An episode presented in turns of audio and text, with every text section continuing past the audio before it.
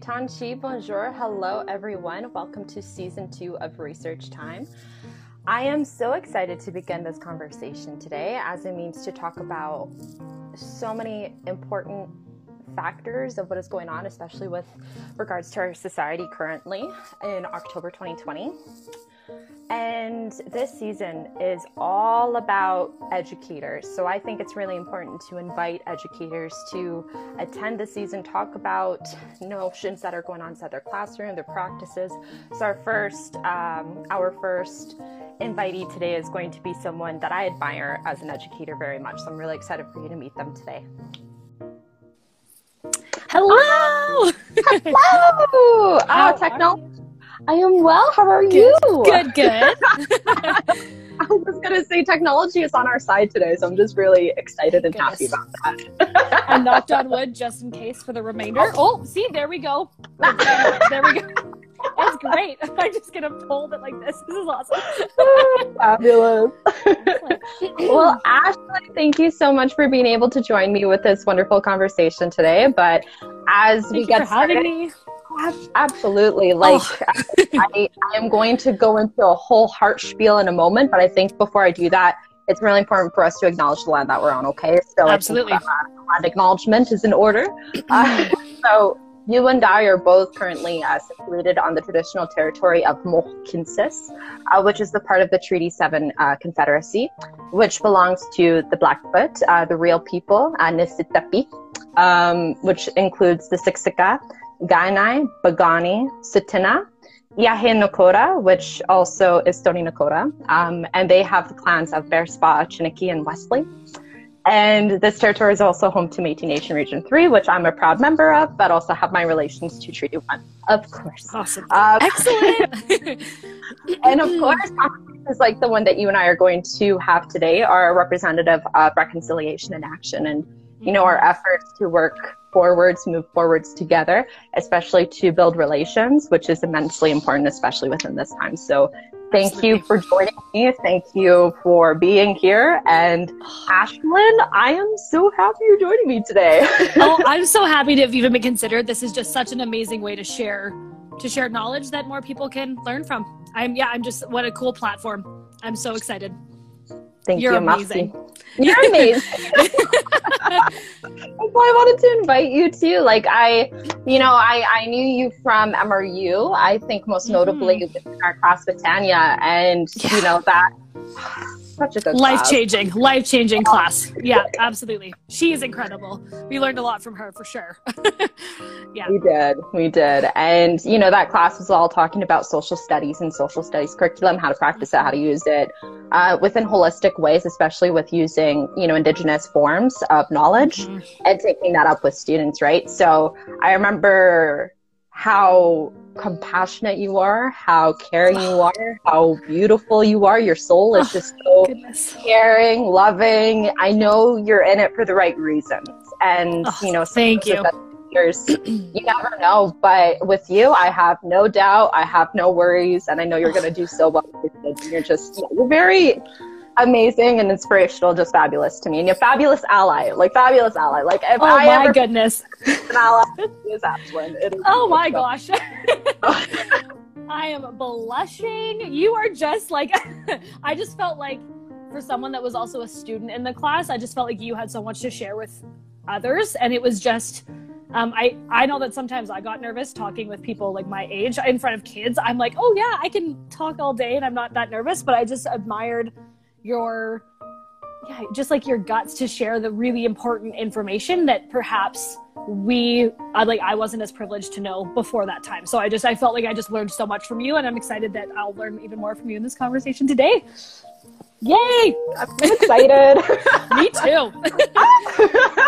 and thank you, thank you. Your words mean so much to me and I'm so happy that uh that we're you know in this together and you know the conversation again is going to be surrounding a really important topic uh, resiliency would you like to uh, talk about first yourself and who you are and yeah. you know coming to the place of understanding resilience is is that okay yeah, absolutely. So, as Madeline said, I'm Ashlyn. I'm 26. I'm currently teaching uh, grade two uh, in small town Alberta.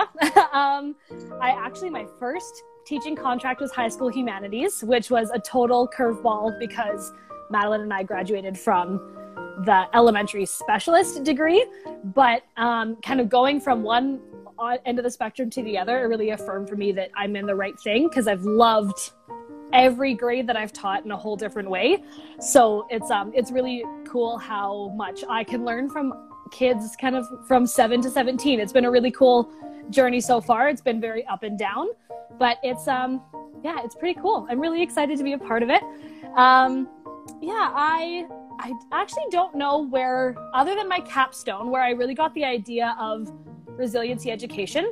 Um, but I had a really busy group of students in my final practicum and I just felt that they um, they needed someone to reaffirm for them that they could do it even when it was hard and to kind of just kind of bring something back to um, kind of just help them regulate before they could regulate themselves. Um, and so I just felt really um, strongly that that was something that I wanted to do more research about. Um, and then the more I learned about resiliency as a whole, the more I saw it as a piece of like indigenous way of knowing and being. Um, and the article that we're going to be talking about today, I just think really affirmed that for me even more so. Um, yeah, just because there's like there's so much that you don't learn in the current curriculum. So I think that it's really cool that even just like these summaries of stories are going to teach us so much more about just the resiliency of people. Um, yeah, and yeah, so I just I felt very very pulled to talk about something that I found everyone needs more of, especially in just current times. Things are tough, and we just need to remember that we are tough enough to handle it. So, yeah. I think that's such a perfect quote. We are tough enough to handle it. We are resilient enough to handle it.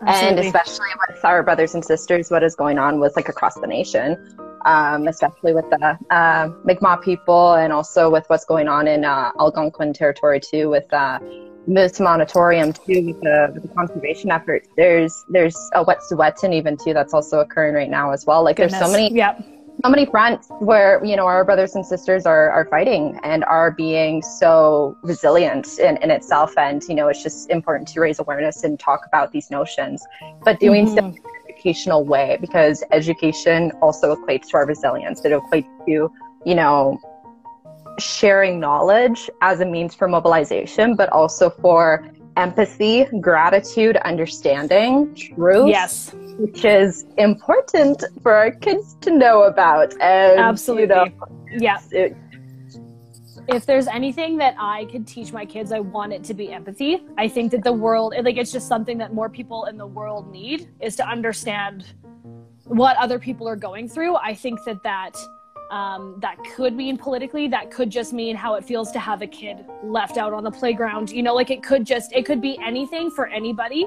But we just need to try to understand how other people are feeling when they are when when you know when they're not as privileged as you are you know like you just kind of have to try to put yourself in their shoes and understand and really think about the human implications of things um, i think especially in politics it's just like it's it doesn't really matter about the like to me at least i don't i, I i'm a human over money person always and so like politically i just like i can't ever I can't ever sit back and think like, oh, that person doesn't have food and that's okay because I do. You know, like you just mm. you just have to try to think about what you would need if you were in that scenario and be willing to put in the work to help others get out of it. And that's just something that I, I hope that my like from grade two to grade 10 or 11, whatever grade I teach, I want like that's just something that I think um, I think that the world can sometimes take away from you because life gets hard. But I think that if yeah, if anything my kids learn from me, I want it to be empathy for sure. Yeah, so That's I'm glad good. that you brought up that word. yeah. Empathy is key.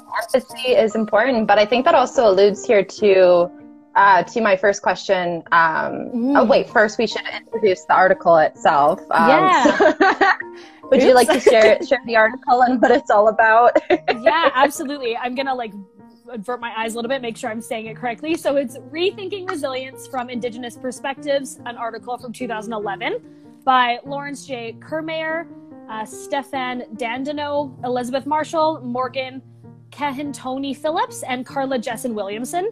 Um, so it's an article review, the one that we're talking about specifically. But yeah, we're hoping to use it as a stepping point to dive deeper into the topics discussed. Yeah. Absolutely. So that that brings us to you know the resource in itself and what we found you know interesting from it and mm-hmm. uh, what is telling from it, the perspectives that were shown within it, and mm-hmm. um, I feel comfortable to speak to the Métis uh, perspective because it, it, did talk about a Métis perspective, and. Yep with it, it was interesting because they also talked about, which is very relevant to right now as well, uh, the Mi'kmaq uh, perspective, and then also, yes. uh, yeah, Inuit perspective as well, and, and, and the folks folks uh, from from communities. You know, it, this article in itself is talking about resilience within each of these uh, communities, each of these nations, and uh, yeah. it's really important to note as well that every single Indigenous nation holds different perspectives. Everyone practices yes. different cultures. Everyone practices different ways of knowledge sharing, um, uh, like spiritual ceremonies, practices, like yep. whatever you feel comfortable doing, sharing. It's all unique uh, to, yeah. to to your nation. So that's really important to just share just as background because I don't know if uh, too many Canadians are actually aware of that. But totally. you can't just blanket all of this. You just can't. So it's no, absolutely. Yeah. Yeah, yeah absolutely. No, I, I'm, I'm glad that you brought that up um, because even though some of the kind of like the bits and pieces and the details of um, the resource to an outsider seemed similar, just like what you said, um, just how that you know that specific incident happened to them in that culture um, or at that time frame where they were in just even in their lives it's just yeah it's really important to note that even you and i our best friends our families like we all feel things differently. So then if we if we were to think about that as a whole culture way of course there's going to be differences and then compare culture to culture. So yeah it's very important to note that especially when the term like fnmi you know comes into play in curriculum it's like it's important to note that First Nations and Métis and Inuit, yes, they may be all Indigenous people, but they all have their own feelings and responses to things based on those cultures. So yeah, it's a. Absolutely. I think that those umbrella terms can be dangerous sometimes for sure. So I'm glad that that was noted. Oh yeah, mm-hmm. absolutely. Anytime. Got it. You're on it.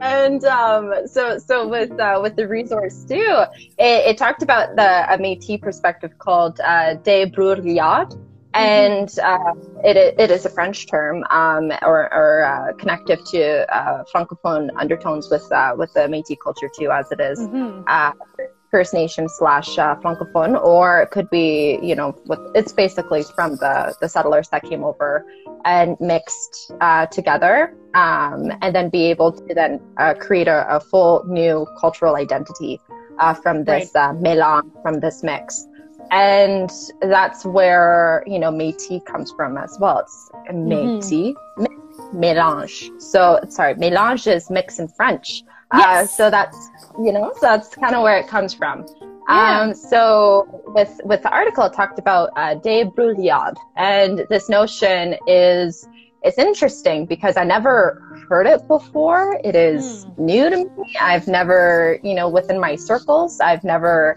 experienced mm-hmm. this word or had any connection to this word. So I thought that was interesting. Um, and it's indicated on the on the resource on the article that it shared that it's talking about a word defining self self reliance, autonomy, and independence. Mm-hmm. And in, in this way, this is the word that is closest to resilience uh, in a manner uh, to to Métis people, which is mm-hmm very it's interesting because I think resilience is just resilience. You know what I mean? So it's it's yeah. interesting that you know again that's why I noted what I said prior because it's it's definitely you you can't assume all indigenous people will use the same notions yes. and identifications culturally or whatever the case. So mm-hmm. I think in this way, this word, it's interesting. I'd like to do more research on it. I'd like to have mm-hmm. more conversation community about it to see their perspective slash positions on it. Absolutely, yeah. But it's definitely not a word I, I personally use to describe resilience. I simply use resilience as resilience. Yes. So it's it's very interesting that you know the the article brought that up for me. But what did it bring up for you? Um, honestly, I totally i think that this article kind of helped me check myself a little bit. And so which is kind of interesting. So i um, and this is very like obviously a white privilege bias where this is coming from and i'm acknowledging that. But i think especially because of currently as a teacher where our curriculum is at and what we learned about in school i automatically in my mind compared or like thought of resilience for first nation metis and inuit people as them getting through for lack of a better term everything that we as settlers caused. And, you know, so I didn't even think about the fact that there were so many other struggles in their lifetime before we were you know when before we took over the land and now we're sharing this land you know? So it was just it just reminded me like well of course like we've all had things in our life before other people know us and it just it totally kind of made me check myself it's like these um, you know indigenous peoples have been resilient since they're you know since they've been around since they've been alive because resilience is what's needed for anyone to survive. So it just kind of helped me take a step back and be like, you know, we didn't make them resilient. They were resilient because of who they were. And I'm saying they're, they obviously very genuinely or, or uh, generally, sorry. So I just, I thought that like it kind of helped me think about other things that should be part of the narrative in learning. It, it isn't just, um, yeah, it isn't just necessarily what has been, what has happened to them because of settlers or because of colonization or since colonization. It's the fact that they have been strong and resilient peoples for generations. So it was interesting to hear, um, just kind of interesting to hear some of those stories. Um, and but it also just kind of helped me to think about that from a from a learning and teaching perspective. I was hoping, I'm I'm hoping that the way that I word this comes across properly. So I um I'm just gonna read what I wrote because I don't want to make a mistake. So just if I, I absolutely, yeah, whatever um, you're comfortable with. So I said, um, not that change or reconciliation should ever be comfortable because it should be, you know, a little bit uncomfortable for those that need to make changes. Um, so I want to preface my next point by saying that I know that, but perhaps um, these more historic examples of resilience should have a bigger role in current educational places. I think that, at least in my experience, and I don't want to paint anyone with the same brush, but I teach in a very small town in Alberta. Um, and in my experience, uh, growing up in small town Alberta and now teaching in it, um, there seems to be some pushback with reconciliation and the Truth and Reconciliation Commission. Um, because, and I've had many conversations with friends about this, um, but they often feel like everything is the white man's fault. And obviously, we settled on their land and used treaties as a way to try and get away with things incorrectly. And we have to and we've we haven't honored those treaties properly. So i was thinking uh, from an educator perspective if maybe we were to focus on just teaching about the cultures in a really authentic and genuine way um, there would just be that foundational knowledge and empathy, hopefully, for just these people that we learn about, then when we talk about the mistakes we've made afterwards, there isn't a pushback because we aren't only talking about what we've done wrong, we're talking right. about a culture. And right. we're talking about the people that were impacted by it. We're not just talking about what we've done wrong, which needs to be talked about. We need to acknowledge Absolutely. what we've done and go forward. But I was thinking, like, from an educator's perspective, there's just so much that I don't know about so many of these cultures. And I would love to learn more so that it can start from a really genuine and authentic place. And then from there, we can say, so this is what was there, this is who was there, this is how these people lived, and then this is what happened. How would you feel? You know, be think empathetically, think like a human. Yeah. How would you feel if you were in that position? And then I think that there just wouldn't be as much pushback, for lack of a better term, about some like, like these really important topics of, in regards to reconciliation, because we learn about people. We don't just learn about our mistakes. So that's really what this brought up for me. It was totally like educator lens for sure. that's beautiful. And that reminds me of a, of a wonderful quote too is when you teach and share knowledge about indigenous cultures, you must also share the brilliance and the uh, beauty of every single culture too. And there's so much. Absolutely. There's, there's so much, so much. Like I, I took two, three classes um, about indigeneity or regarding indigenous issues in university, and those three classes alone just like it opened up like it was a topic this big that opened up just like so much more and you know so i was i noted somewhere in our little like note document here that we um that even just like those classes on coursera they're free. You can just sit and learn and try to understand um, you know, just the the peoples that were here before us and the peoples that are, like, you know, genuinely allowing us to be on their land. You know, so I think um, it it has to start with kind of that education piece, and it and it should start with the beautiful details that kind of make that stand people apart, and then and then we can kind of talk about and hopefully others are more receptive to um, the changes that need to be made so that we can you know adequately uh, adequately reconcile those relationships. So, yeah. Absolutely. Absolutely. Mm-hmm. That's such a beautiful way to put it. And I appreciate that pos- perspective and that positionality too, because we need more teachers like you, honestly, oh, to, to be able to be allies and to, you know, formulate these relations and do so appropriately, ethically, um, and in mm. compassionate and empathetical ways. Yeah, so, absolutely important work that you're also conducting too. So I commend you and I, I thank you for that too. Thank you. No, absolutely. And I think that these platforms like this make it um, easier for people who have no idea what they're doing or thinking to think that, hey, no, I can do it too. You know, like it's yeah. it's definitely a baby step process, and it's really yeah. just it all comes down to you know kind of having empathy for people that aren't necessarily as privileged of you in one way or another. So Right. Yeah, I think that, yeah, I think that that's just kind of what it has to come down to. So I thank you for giving this opportunity for teachers to learn from. Absolutely. And not even just teachers, just people in general, just wanting to know better, to do better. All folks welcome. Yeah. Absolutely. it's important. So that kind of, uh, you know, is perfect because it aligns to a new conversation talking about um, what does allyship does that mean to you? And I think think talked about it in in ways already, but yeah. how would you personally define it for yourself and your intentions, your relations, mm. especially in regards to your positionality as an educator, um, and also within your, you know, just your work in general and what you're doing? Yeah. So, um, as someone with uh, with privilege, I need to um, ensure that I'm creating space for stories that don't get to be told as often or at all. Um, and then from there, uh, so that you know that can mean actually including people to tell them stories themselves.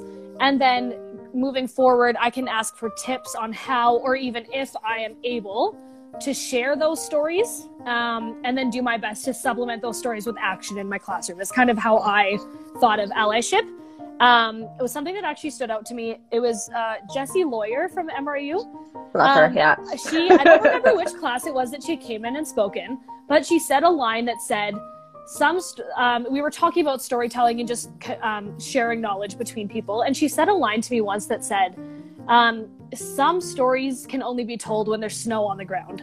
And me as this like uh, again like white person that knew very little about indigenous culture i was just sitting there and i'm like well uh, like of of course you know like that like that totally makes sense just with how um spiritual and how connected to the land so many you know like indigenous people are. You know i just um, so I think that that the piece of the allyship that's really important for me is creating space because I'm in an I have the opportunity to share stories as a teacher, but I also want to make sure that I'm not doing I'm not telling someone else's stories if I'm not able to or if it isn't going to be as genuine or authentic. So that often will mean bringing um, you know bringing in knowledge knowledge keepers i believe is the correct term depending on the culture um, to into my classroom so that they can share those stories themselves. And I think that, you know, it's like the difference between reading a book to your class in person or listening to it on YouTube. You know, it's like the hearing it from the source is just going to mean so much more.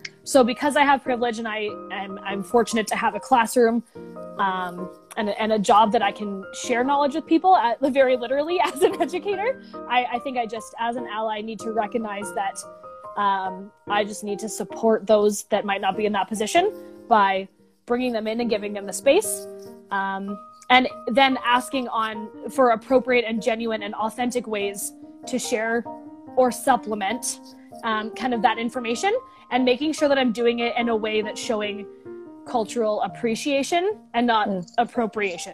Good. Um, yeah, I think I actually, weirdly enough, at a teachers convention um, uh, course for lack of a better term, I can't think of the other word in my head. Session. That's the word. um, a session. They, um, I was listening to people and they were talking about doing a spirit animal activity and like having kids try to decide what their spirit animal was.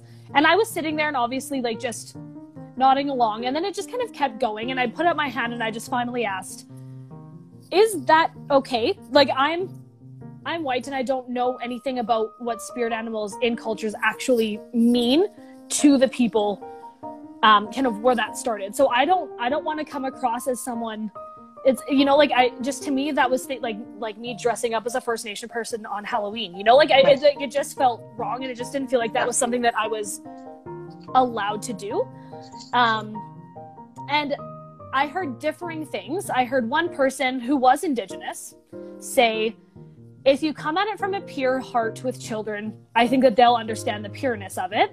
But then talking to another Indigenous person, they said, absolutely cultural appropriation that can be very misconstrued. So I, I think that it's really important, um, you know, as someone who at you know someone who was speaking at that session, um, they need to make sure that they're giving genuine and authentic information and then i need to make sure just like and kind of just checking the checking the sources and making sure that um, where, where that information is coming from to just make sure that I'm being an ally and not just you know ticking a box on the curriculum right. and teaching about indigeneity you know like i think right. that there's a big difference and i think that it's for a big difference it's a fine line as well so i want i just really want to make sure that i'm doing it right and i think that when you're an ally you have to consider the source so then go to the source of the information as much as you can so yeah. absolutely that's wonderful. And I think that's really important for the folks who are who are listening and, and futuristically also listening to this too. As educators, you have a responsibility to conduct your own research and ensure that it is still accurate, appropriate, secure, safe for your children because you don't know who's inside your classroom. You don't know how it's going to affect them. So you have Absolutely. to be cognizant about these factors and you have to do the work yourself, right? Yeah. Especially in regards to being anti-racist. Like it is continuous work. It is every single day.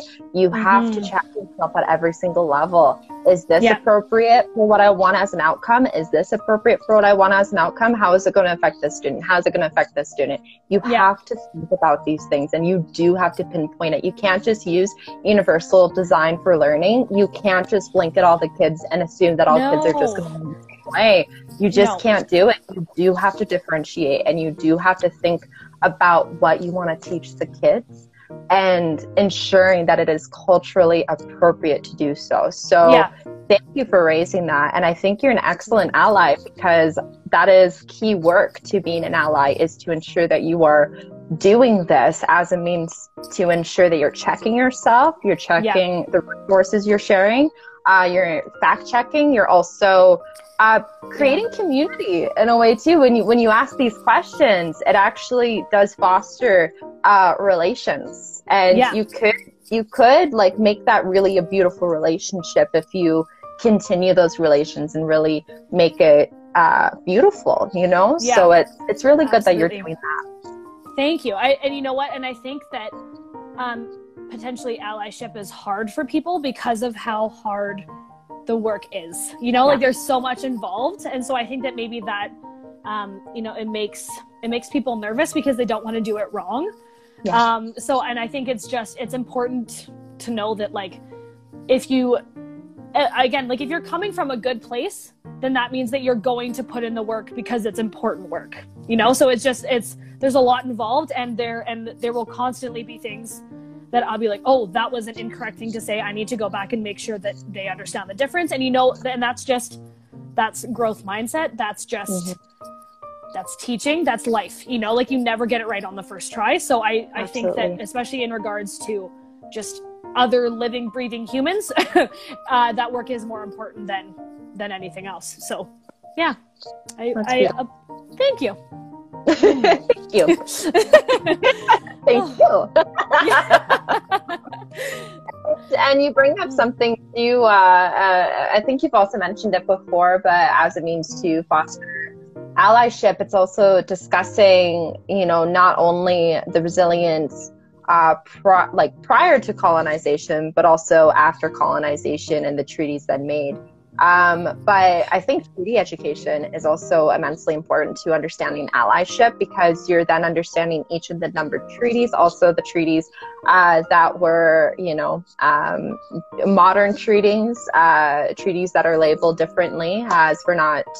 Um, you know, currently on because we are just on Treaty Seven, like that's our mm-hmm. right now. But you know, Treaty Six is just above, Treaty Eight just above, Treaty One, Manitoba. Yep. Uh, so they're in various locations across the nation, right? So, um, so each of these treaties uh, signify different relations with communities that were involved with creating of these treaties, which are agreements, mm-hmm. basically.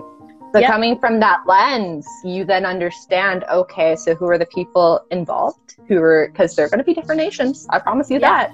Uh, no doubt. It's, it's going to be different folks, different needs, different resources per nation, and mm-hmm. what you know settlers wanted uh, to gain basically is is, yep. is at the basis of majority of treaties. So understanding this as as what it stands, this education is actually very key for for allyship, especially for educators to then teach. Yeah. And I know that you've shared too that, you know, educators are are, are scared slash worried to to do treaty education or to do allyship or to do anything in, in regards to, you know, indigegogy, but with oh, uh, which is indigenous pedagogy. I uh, love that word. I love it. I love so no- making. Sorry, I'm just like I'm gonna say that as often as I can. Like I still have to work on an IPGP. I think my IPGP is just gonna be like include indigegogy. like, I, I, have to. That's got that's a great. Love it. I learned it. I learned it from just recently from a from an elder, which is fabulous. But yeah, like very very beautiful teaching, very impactful for me as an educator too. I was like, why? I've always said indigenous pedagogy. Why haven't I put it together? Which is honestly, is yeah, I love that. Yeah, no, indigenous pedagogy, obviously, and then like I've heard indigeneity multiple times too. But yeah, yeah. that's even just fun. indigegogy, both fun to say. I love it. I love Yeah. I love it too. Yeah. I love doing it. Yeah. Uh, love doing it. Love saying it. Love the idea of it. oh, great. Yeah. exactly.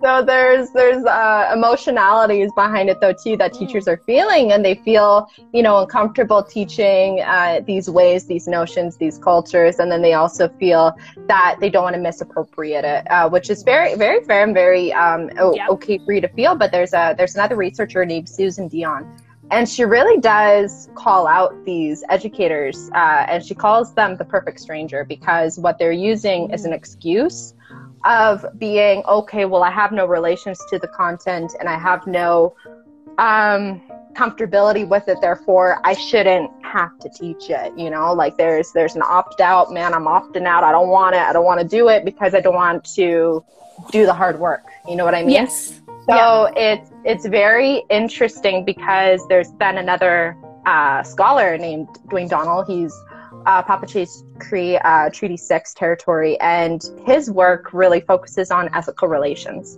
ethical relationality, and creating a foundation of understanding your perspective as a settler, and then making it okay to then also teach someone else's perspective, but understanding your own first because that's yes. first, first and foremost, right? Yeah. So that's kind of the solution to the perfect stranger. And that's the solution to what you're discussing too, which is this uncomfortable emotionality.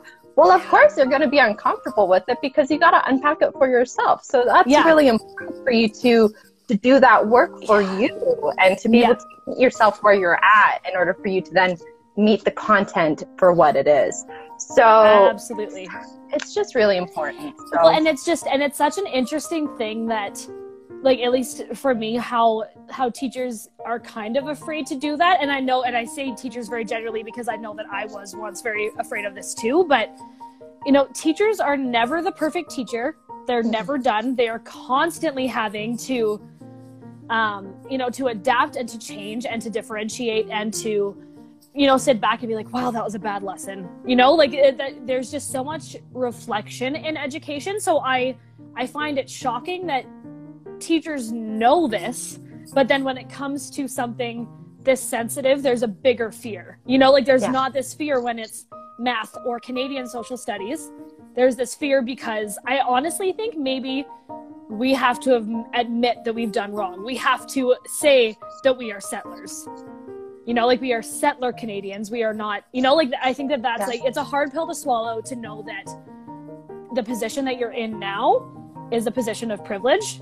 Um, and yeah, so I think that maybe that's where the fear comes from. But I find it interesting that that fear is there, even like yeah, that fear of being wrong or doing it incorrectly Yeah. when teachers do it sometimes six times a day. you know, like because that's like that's teaching. It's a Right. hard, hard job. You're never done learning. You're never done figuring it out. No one has it figured out. And the fact that principals and superintendents and any good teacher I've ever met says that, you know, like it says something legitimate. Like teachers are never done learning. So. I think I, I find it interesting that there seems to be this yeah, this this kind of other side of it where there's almost an excuse for that fear when there isn't in regards to other ways. So yeah, I think that I like that term um, perfect stranger for sure. Yeah, I think that that's very accurate for kind of that mental block that teachers have to Yeah. literally get over, you know, like Yeah. so yeah it's um yeah it's tough but i think it's if you if you want to do the work you will and i think that that's Yeah. basically is that i think it's getting people to really want to is maybe the harder Absolutely. part yeah Absolutely.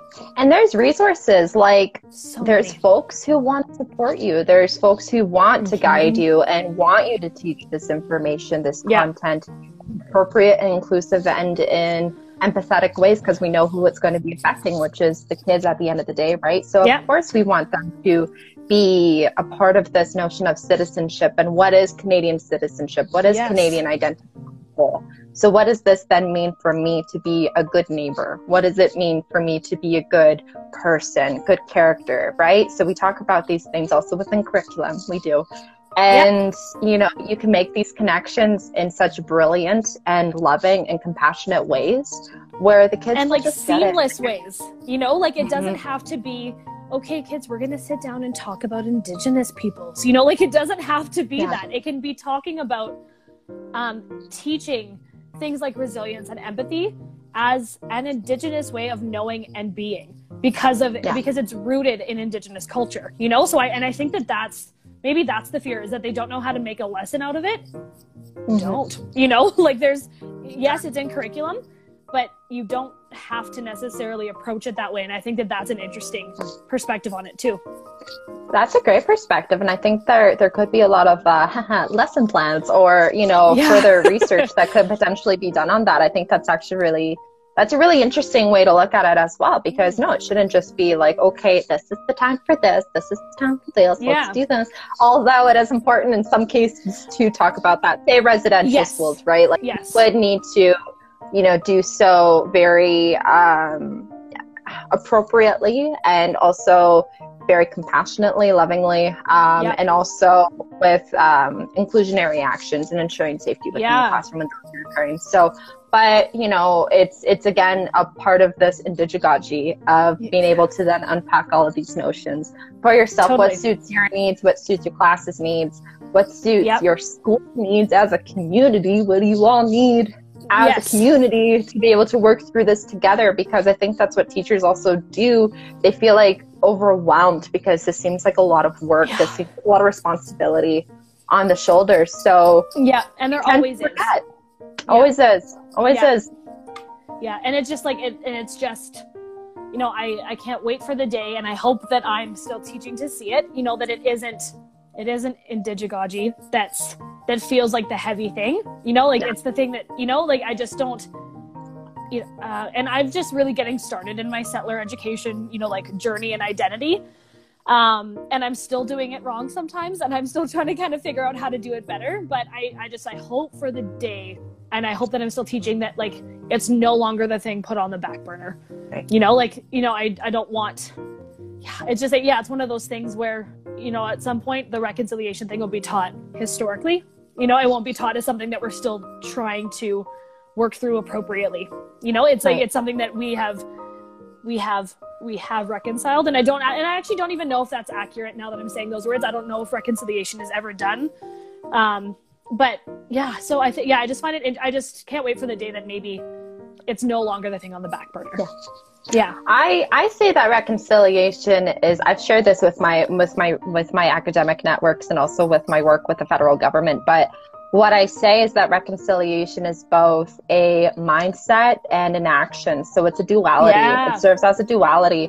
So it's every single day. The work is every single day. You're working on it every single day. You're unpacking it every single day. Like, Yeah. and it should be like that. You should be thinking about your relations. You should be thinking about the folks who have come before who are still on the land. And you should be thinking about, you know, various ways, especially as an educator, um, especially as an educator, how you can connect, you know, this mindset of ensuring everyone's inclusiveness, everyone's perspectives, everyone's narratives, Yeah.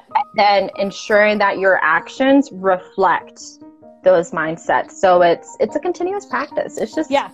Yeah. it's a very important thing to yeah, to have a part of that daily that daily learning. Yeah, absolutely. Yeah. Mm. it's an ongoing process and it's really beautiful. So, Totally. in regards to reconciliation, then, and, and ensuring that you know resilience education and still to the, to our topic, because I know we're we're talking about so much, but it's all related. It's everything's connected. It's just that's okay for for this to be occurring because it's beautiful nonetheless. So, how can settler educators appropriately use you know indigegogy, uh, like supporting resilience within their practice? in my experience, I actually did, uh, you know, building and fostering resilience in the classroom as my capstone project after, um, yeah, in, in Mount Royal. So, like, kind of the culmination of our whole degree after our practicum. And my approach then, I think I would have, like, obviously, very reflective teachers are, but um, I think I would have changed a few things. Maybe made the fact that resilience is an Indigenous way of knowing and being a little bit more clear, and done you know a little bit of a deeper study on that. But the way that I approached resilience at the time was through a growth mindset and inquiry approach to learning, because if you don't allow your classroom for like you know if you if you kind of don't give the room for students to make mistakes, you're not giving them the opportunity to be resilient you know? Like so um inquiry like there were actually two science units that i think i directly taught three days out of because they were they were in grade six may i should probably say.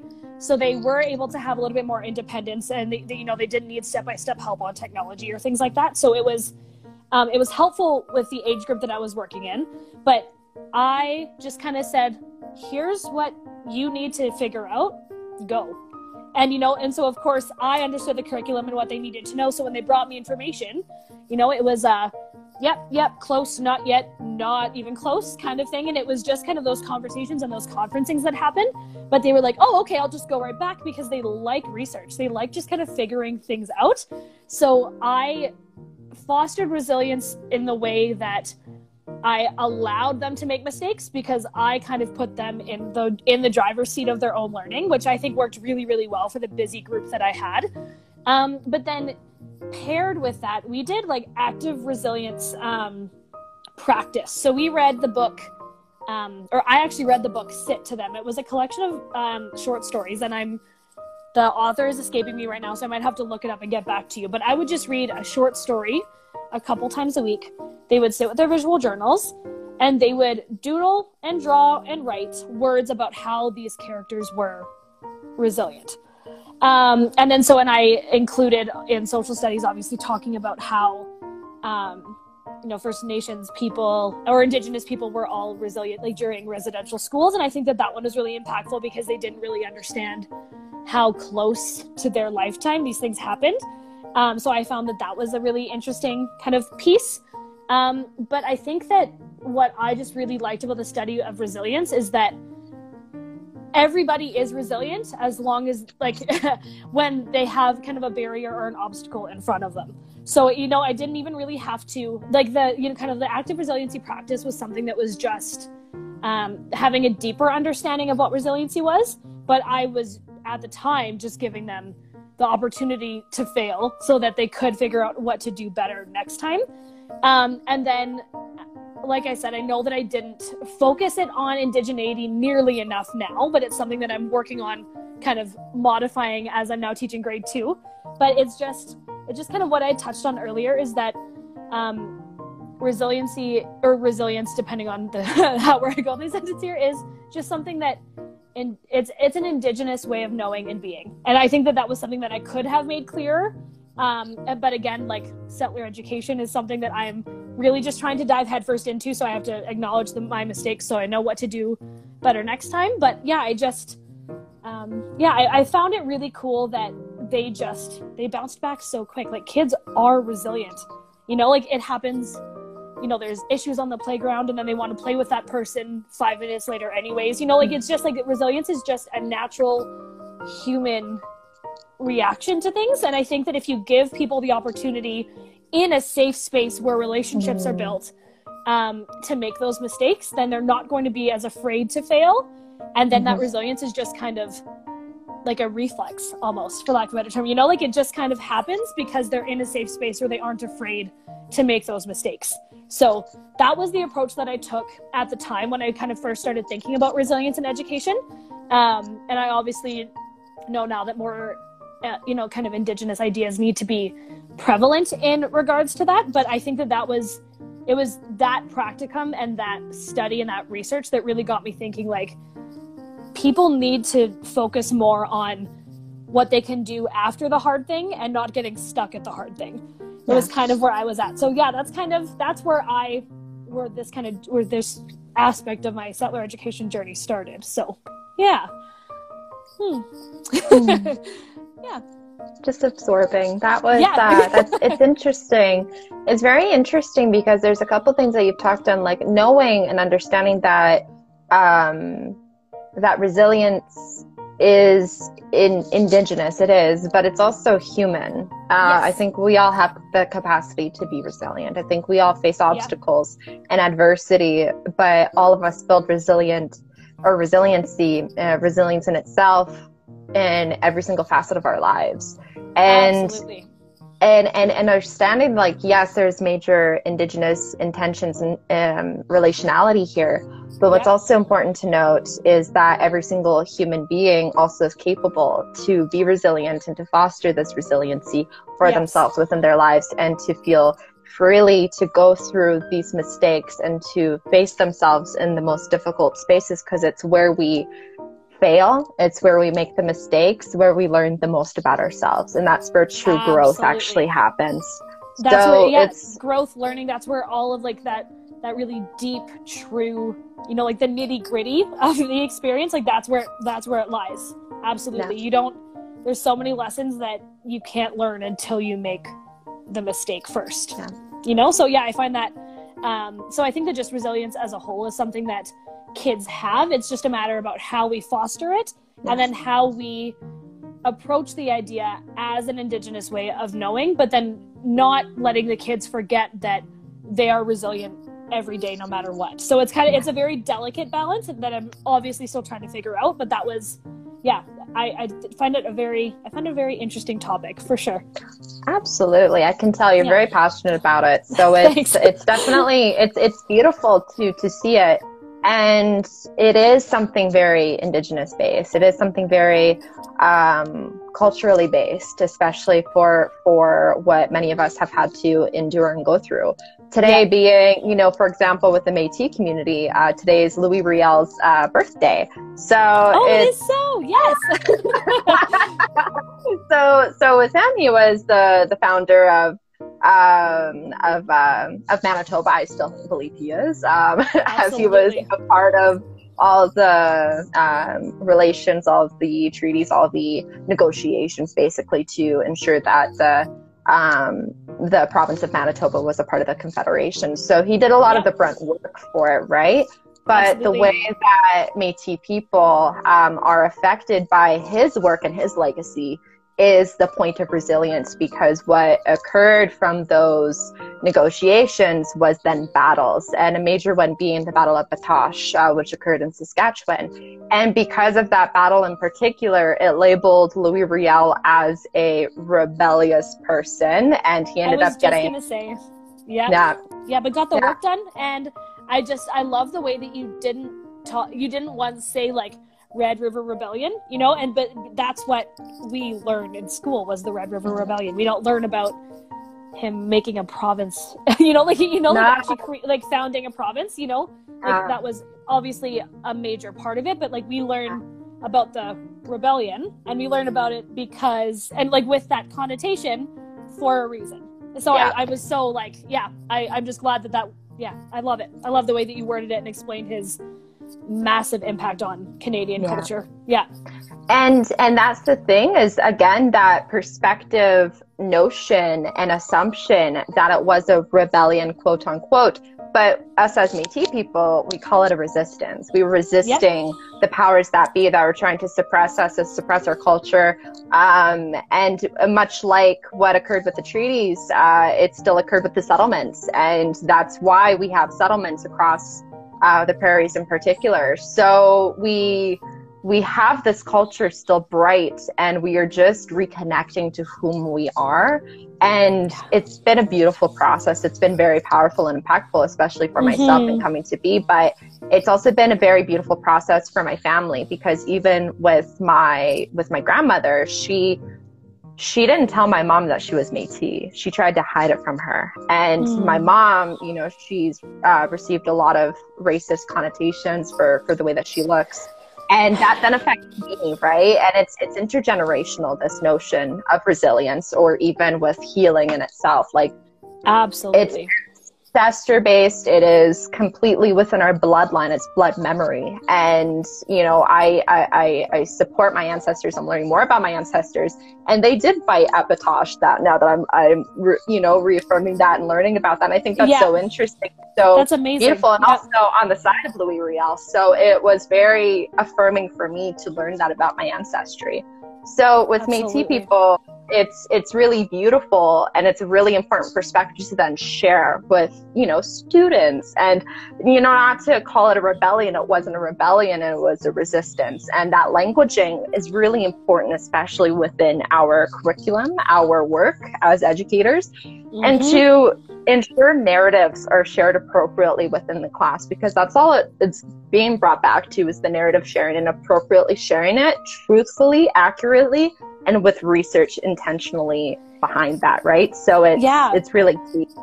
And and from and like if, especially i think from my perspective objectively you know like i don't ever want to oh i guess only only do the white side of the conversation justice. You know like they they the language that we use when we teach is what the students remember you know like that's what they're learning they remember the language used so if we use the word rebellion over resistance in our minds, even if we don't necessarily say they did something wrong, the connotation in children's minds means that they did. So it's, you Yeah. know, it isn't until the curriculum can include kind of better information. I think it's our job as teachers to make sure that we are doing both sides of the story justice.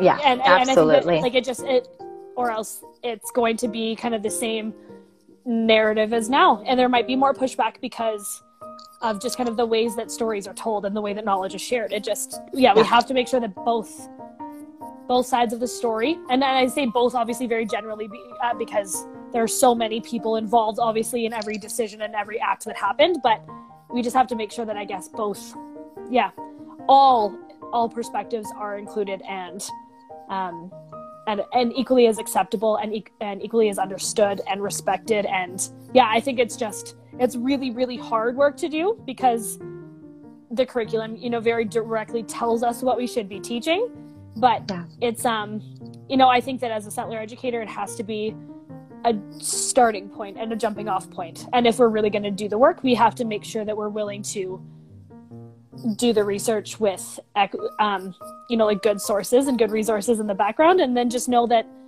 um, the the children will want to know both sides of the story you know like even in problem solving narratives in in the classroom like we talk about both sides of the story when kids get into an argument before we understand what the problem is. We have to understand both people's sides. And most of the time it's an, a misunderstanding you know and that's a really important yeah i think just it's an important step that we have to take Yeah. absolutely and those misunderstandings too that's what fosters education that's what fosters uh, conversations so it's it's really important for kids to to meet to meet those miscommunications even and to then build from it and to learn from it Yeah. and to evolve Yeah, absolutely. and to grow yes. and to be who they need to be as a whole yeah, to be who yeah. Absolutely, yeah. And honestly, I think that, you know, so many of like the conversations that I've mediated, nothing happened, but they but people were both just very upset. So, you know, I would you know, we, we sat and we listened and we talked. And then at the at the end all three of us just kind of agreed that we needed to just apologize that there was a misunderstanding and for our actions because of what we understood. Not necessarily like Mm. he hit me because or she did this because it was just i'm sorry that i misunderstood you and reacted the way that i did you know like it does you know i think that Wow. that's just a kind of a really uh, i think and that's happened multiple times with a few kiddos i think that that's just an important way to um yeah just kind of it's like a nice little teachable moment because misunderstandings and you know misconstruing of information happens all the time so yeah i think that that was that's been a very powerful sentence for my six to eight year olds for sure I like it. I love that. So, um, so in relation to what we're talking about too, especially with you know the comfortability called like the being a perfect stranger, I think I've already previously talked about. Yeah. Um, but I was curious with your perspective and your intentionality with this. Um, why do you think it is important to support slash build comfortability when using indigogy, like supporting resilience in your practice, Mm. or any of you know indigenous notions within the classroom? Um, yeah, I think that we have touched on this uh, uh, just a little bit, but I think it's just um, where I was going with it. Like one thing that really stood out to me when we went to the Tsuut'ina Museum um, f- for that class was learning the, kind of directly from the Tsuut'ina people that they themselves are still collecting information about their own culture and their language. You know, like it's how um, I think that they told us that that was how Tsuut'ina used to be pronounced Tsuut'ina with two different words, and now it was with one word and it was Tsuut'ina. And it was because they have learned more information about their culture. And, you know, kind of with because of residential schools and the 60s scoop and all of those things, they had displaced knowledge because their people were displaced. So I think that it's Mhm. just, um, I think that it's important to note that in order to be comfortable with teaching resilience, we have to understand that, um, like we have to be resilient, I guess, to and be and kind of bel believe that we can kind of collect that information as it comes out, um, and not just um, and not just kind of be okay with the like the basic information that's already out there. You know, like we have to Yeah. be resilient and kind of just understand that um, it, it might not be comfortable work at the beginning because of how much is involved um, but the more you do it the more comfortable you'll get is kind of at least in my um, yeah at least in my opinion or at least in my experience like it, it's never gonna it's never just gonna it's never gonna stop because there's still so much information out there. And even many indigenous cultures are learning more about their culture um, as you know as their people become less displaced and as become they and as they become more connected to each other again. So i think that it's just we have to be okay with the fact that we're not going to know it all at once. So we have to be resilient in order to be comfortable teaching resilience is really just how i would word that. Um, and i think that that's we i think we just have to be okay with the fact that we're not going to get it right away which weirdly enough again for teachers is hard. You know for some reason we're never like of a lot of type a very organized people go into teaching and then but then we decide to spend our lives in a profession where you're never done and you're never perfect. So it's a very interesting kind of almost ironic balance that we kind of Yeah, have to accept. So, Absolutely. yeah and i don't always think that it's comfortable work. Like i think that um, even myself initially i felt weird referring to myself as a settler even though i very much am you know? So i think that it's it's not going to be comfortable until it is. And you just don't really know when when it's yeah when that point comes. Um yeah. but tha- again that's coming from a very um, kind of new perspective in it. Like i'm just kind of realizing now that i'm not there's still a lot that i don't know but i have to do my best with what i do know and then do my best to learn as much more as i can. And i, I think that that's just kind of yeah that's just kind of where at least where i'm at. So that would be what i would recommend to people who are wanting to kind of more dive into that settler educator ideology and identity and perspective as well so Yeah. yeah Absolutely. No, it's beautiful. And I think with with um with understanding narratives, perspectives, and gaining comfortability, it's also important to listen to the variety of stories uh, by Indigenous mm. people and uh, Indigenous Absolutely. people. So it's, it's really an impactful and a very important notion to go through. And I always recommend two particular books that I think really really support this intentionality. Actually, three books. Sorry. Um, mm. I love books. Um, but I, there's, I, um, so much out there. absolutely. I I believe in um, from the ashes with uh, Jesse Thistle. I think uh, his work and his connection to being Métis and Cree and the journey he's gone through uh, to go through the systems of which he was in has been very major uh, to his uh, journey uh, with identity, with who he is, and I always hmm. recommend that book. It's a it's a good read. It's an important read, um, and it's it's very powerful. Very powerful book. Um, the Inconvenient Indian by Thomas King, uh, which has uh, oh, he has Cherokee. Love that uh, book.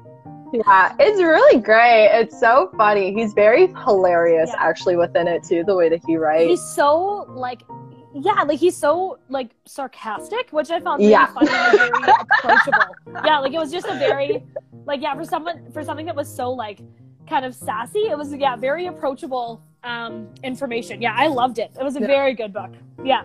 Good. Yeah, like even the way that he opens it, you know, I'm not going to start with Columbus. I'm not going to start with Columbus. yeah. And 1492. exactly. yeah. Yeah. Oh, so good. Yeah. So good.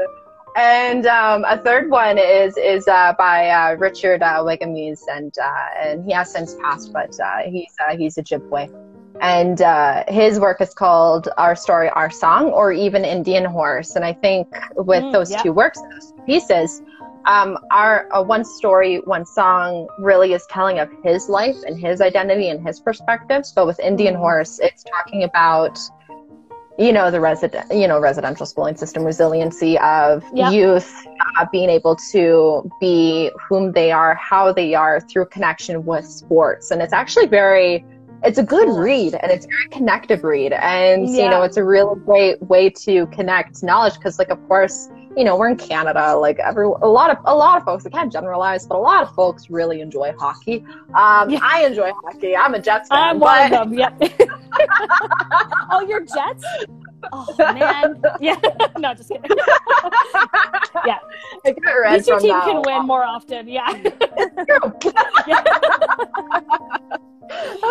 Too we funny. always make it to the playoffs and then that's it. You know, it's just uh, uh, you know, it's rough. Yeah, not yeah. so good. Yep. no.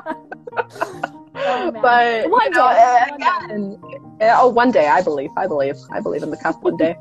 Um, and it, it, fosters community, right? So, like when people think mm. about, you know, um, the community of hockey or the community of connection in this way, then they can also connect it mm. to various other pieces again of community and connection. So it could be really easy to make those connections like oh wow you play hockey i played hockey. Wow you're going through that? What? Like yeah, and it just yeah. allows folks to really connect in in a surface level but then as a beautiful level of actual connection in in, in a really um, impactful way. So you know yeah. it's it's fostering those relations i think. So again narratives are really important to then understand um, this conversation and resiliency, but then also comfortability with then teaching resiliency. And there's beautiful and important ways to do it. But again, yeah. from narratives and perspectives of Indigenous peoples is really key. Yeah, absolutely. And so remind me, and now I'm going to sound like such a bad friend right now because I'm recommending a book and can't remember the title. Remind me to get back to you. I have a family friend um, who is also Métis. Um, and she just actually got her doctorate. Um, and I think her doctorate was actually kind of, um, yeah, she's amazing. Yeah. Jennifer Markides, you got a shout out. Yeah. she, um, she um, has been written or like been kind of a co-writer or co-author on many books from kind of like the Métis perspective. I know that I have, I know that I have one but I will get you the titles because I think that you would even just kind of what you're talking about and how I know she writes and who she is. I think that you would really really enjoy them. So I will um, yeah, I will send you those books so that you can read them, and hopefully everyone listening can read them as well and learn a lot from them. thank you, thank you. Use all the resources, Yeah, all the absolutely. information. Yeah, Love it. it's never done. Never done. Never.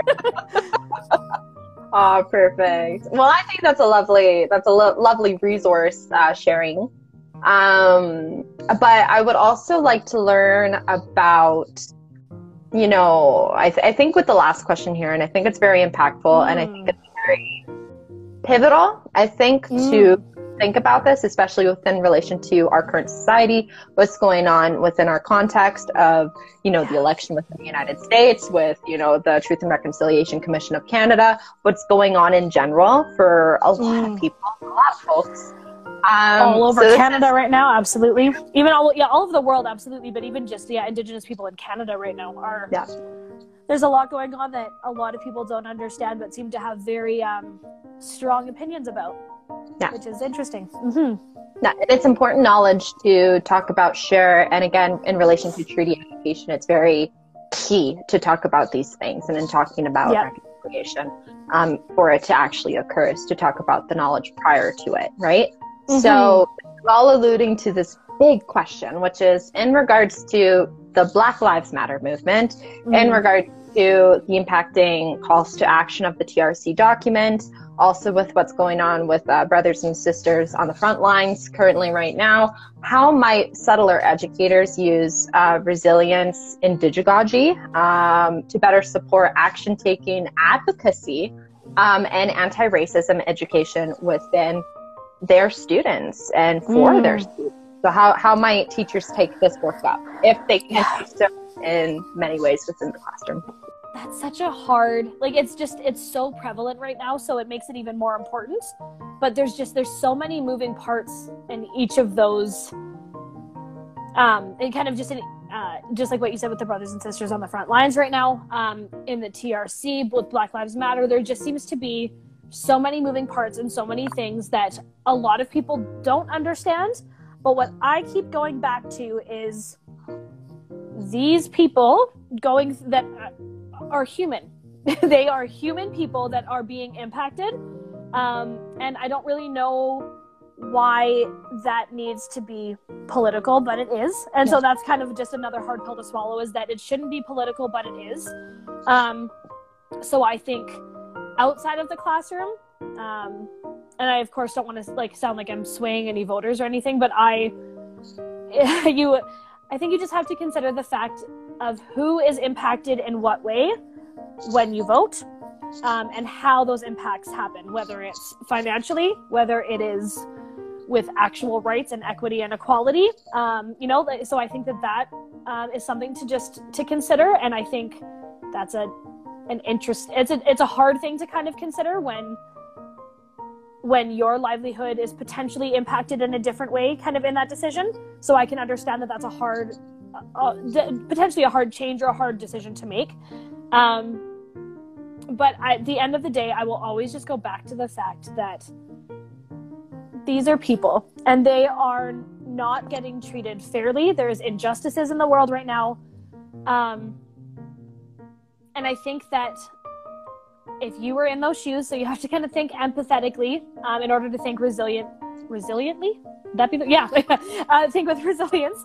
Um, you just have to think like if that were me in that position what would i want someone to do for me um, so that is kind of the approach that i take in the classroom and i try to teach it with an empathetic lens um, and i think that it's hard because social media keeps everybody very interconnected whether you're close or you're far there's a lot of information out there so and we had touched on this briefly it's important to note where these sources are coming from um, if certain information is hidden for a reason, if only certain people's stories are being told for a reason, you know. So obviously, looking at the resources out there, but then doing the work to go further, Right. um, and and just kind of consider the source and consider who wrote it and why and why it's out there more than others. Um, but honestly, I think, yeah, politically charged topics is kind of what I like to call them. They're all over social media right now, and there's just it's it's hard sometimes as even like outside of like just the educational like aspect of my identity um you know to not come across preachy or like a know-it-all um because i think that people find that off-putting so it's an interesting it, i find it it's hard you know i don't even know if i have an answer i think that you have to just approach the topics with an empathetic understanding Yeah. and you have to be resilient and almost kind of model the resilient or resilience Indigegogy yourself um like for yourself and just kind of Yeah. um yeah it, like it's it's tough because there's just so many moving parts Yeah. and but at the end of the day i will just say that people's lives are being impacted and whether or not you agree or disagree with what the, the, reason why these things are happening whether it be the fisheries on the east coast or whether it be that there's a lot of black on white crime too or whatever it is you know at the end of the day people are being impacted um, and if you were one of the people being impacted i think that you would whistle a different tune so i Yeah. think that you just have to kind of approach resilience Indigegogy through an empathetic lens and Yeah. then you can kind of take baby steps forward because it can't happen all at once especially because there's moving parts um, to yeah to just do your best to understand better and i yeah, it's really tough i think that resilience and empathy have to go hand in hand Yeah. in in teaching and in learning Yeah. yeah I completely agree. I think that's really beautiful and it's well put and it's the humanness behind all these actions, all these notions and understanding that every single person is a human just like you and me. Yes. So, coming from that perspective, understanding empathy and again empathy is seeing yourself in someone else's shoes, like actually trying to practice that although it might be very difficult and you can only imagine what someone else has experienced, but still trying to get to that place of empathy is really important work to be able to also do. And I think with you know a remaining um, a remaining point, and it, it's a part of the resource that was also shared with this conversation, but I think it's Mm. really impactful and really beautiful. Um, and really telling for, for everything that we've kind of unpacked together here, which is first, teachers need to take the time to unpack their understanding of resilience uh, through reading and listening to Indigenous perspectives and of resilience is just really Yeah. important. That's first and foremost. And then teachers can work towards the foundations of safety, comfort, and ensuring um, this within inside their classroom or within their educational settings or whatever that looks like to them. yep And when you foster this, then you create connection. And then you're then able to create that safe environment for students to then feel yeah that they can achieve and they can be resilient and they can work towards unpacking themselves also. And Mhm. that will then create important progress for the students because nonetheless resilience at the end of the day is personal it is up to every single child to be able to build for themselves what Yep. educators are what we are as people we just support you we support your journey we are not the uh, people who are telling you how you should learn. We are simply the facilitators of your journey and your progress for your own life because it's your own Yep. life and at I the end of the day. And I think another important part of that kind of community that you build in the classroom is allowing for critical thinking questions. You know, like I want kids to question what I'm saying so that they can have a deeper understanding of why I'm so passionate about it, you know? So, and I think, especially because we're all human and make mistakes, even if I'm the one that's supposed to be, and you know, in the kids' eyes, the giver of knowledge, or you know, you know, like I think I want them to obviously in a respectful way call me out if they think i made a mistake so that Yeah. they can have clarification and then Yeah. from there once they understand what i said even if they're confused ask why you know and, Yeah. and kind of just be and understand that questioning things is okay and and uh, because you learn from asking questions and i think that asking really powerful questions is incredibly important but i think that at the end of the day one thing that you shouldn't ever have to question is if everybody deserves the same rights and privilege as everybody else. No. So I think that it's an it's an interesting it's an interesting conversation that comes up or uh, many interesting conversations that can come up from it. Yeah. So I think that that's um I think that there's an interesting kind of double edged sword there where you want them to question and kind of understand where our passion and our understanding and why we're so excited to teach them these things comes from. But at the end of the day, they should never, at least I, my goal is that they never ever question that they have value. And then that means Yes. that everyone else around them has that same value. So then when people Absolutely.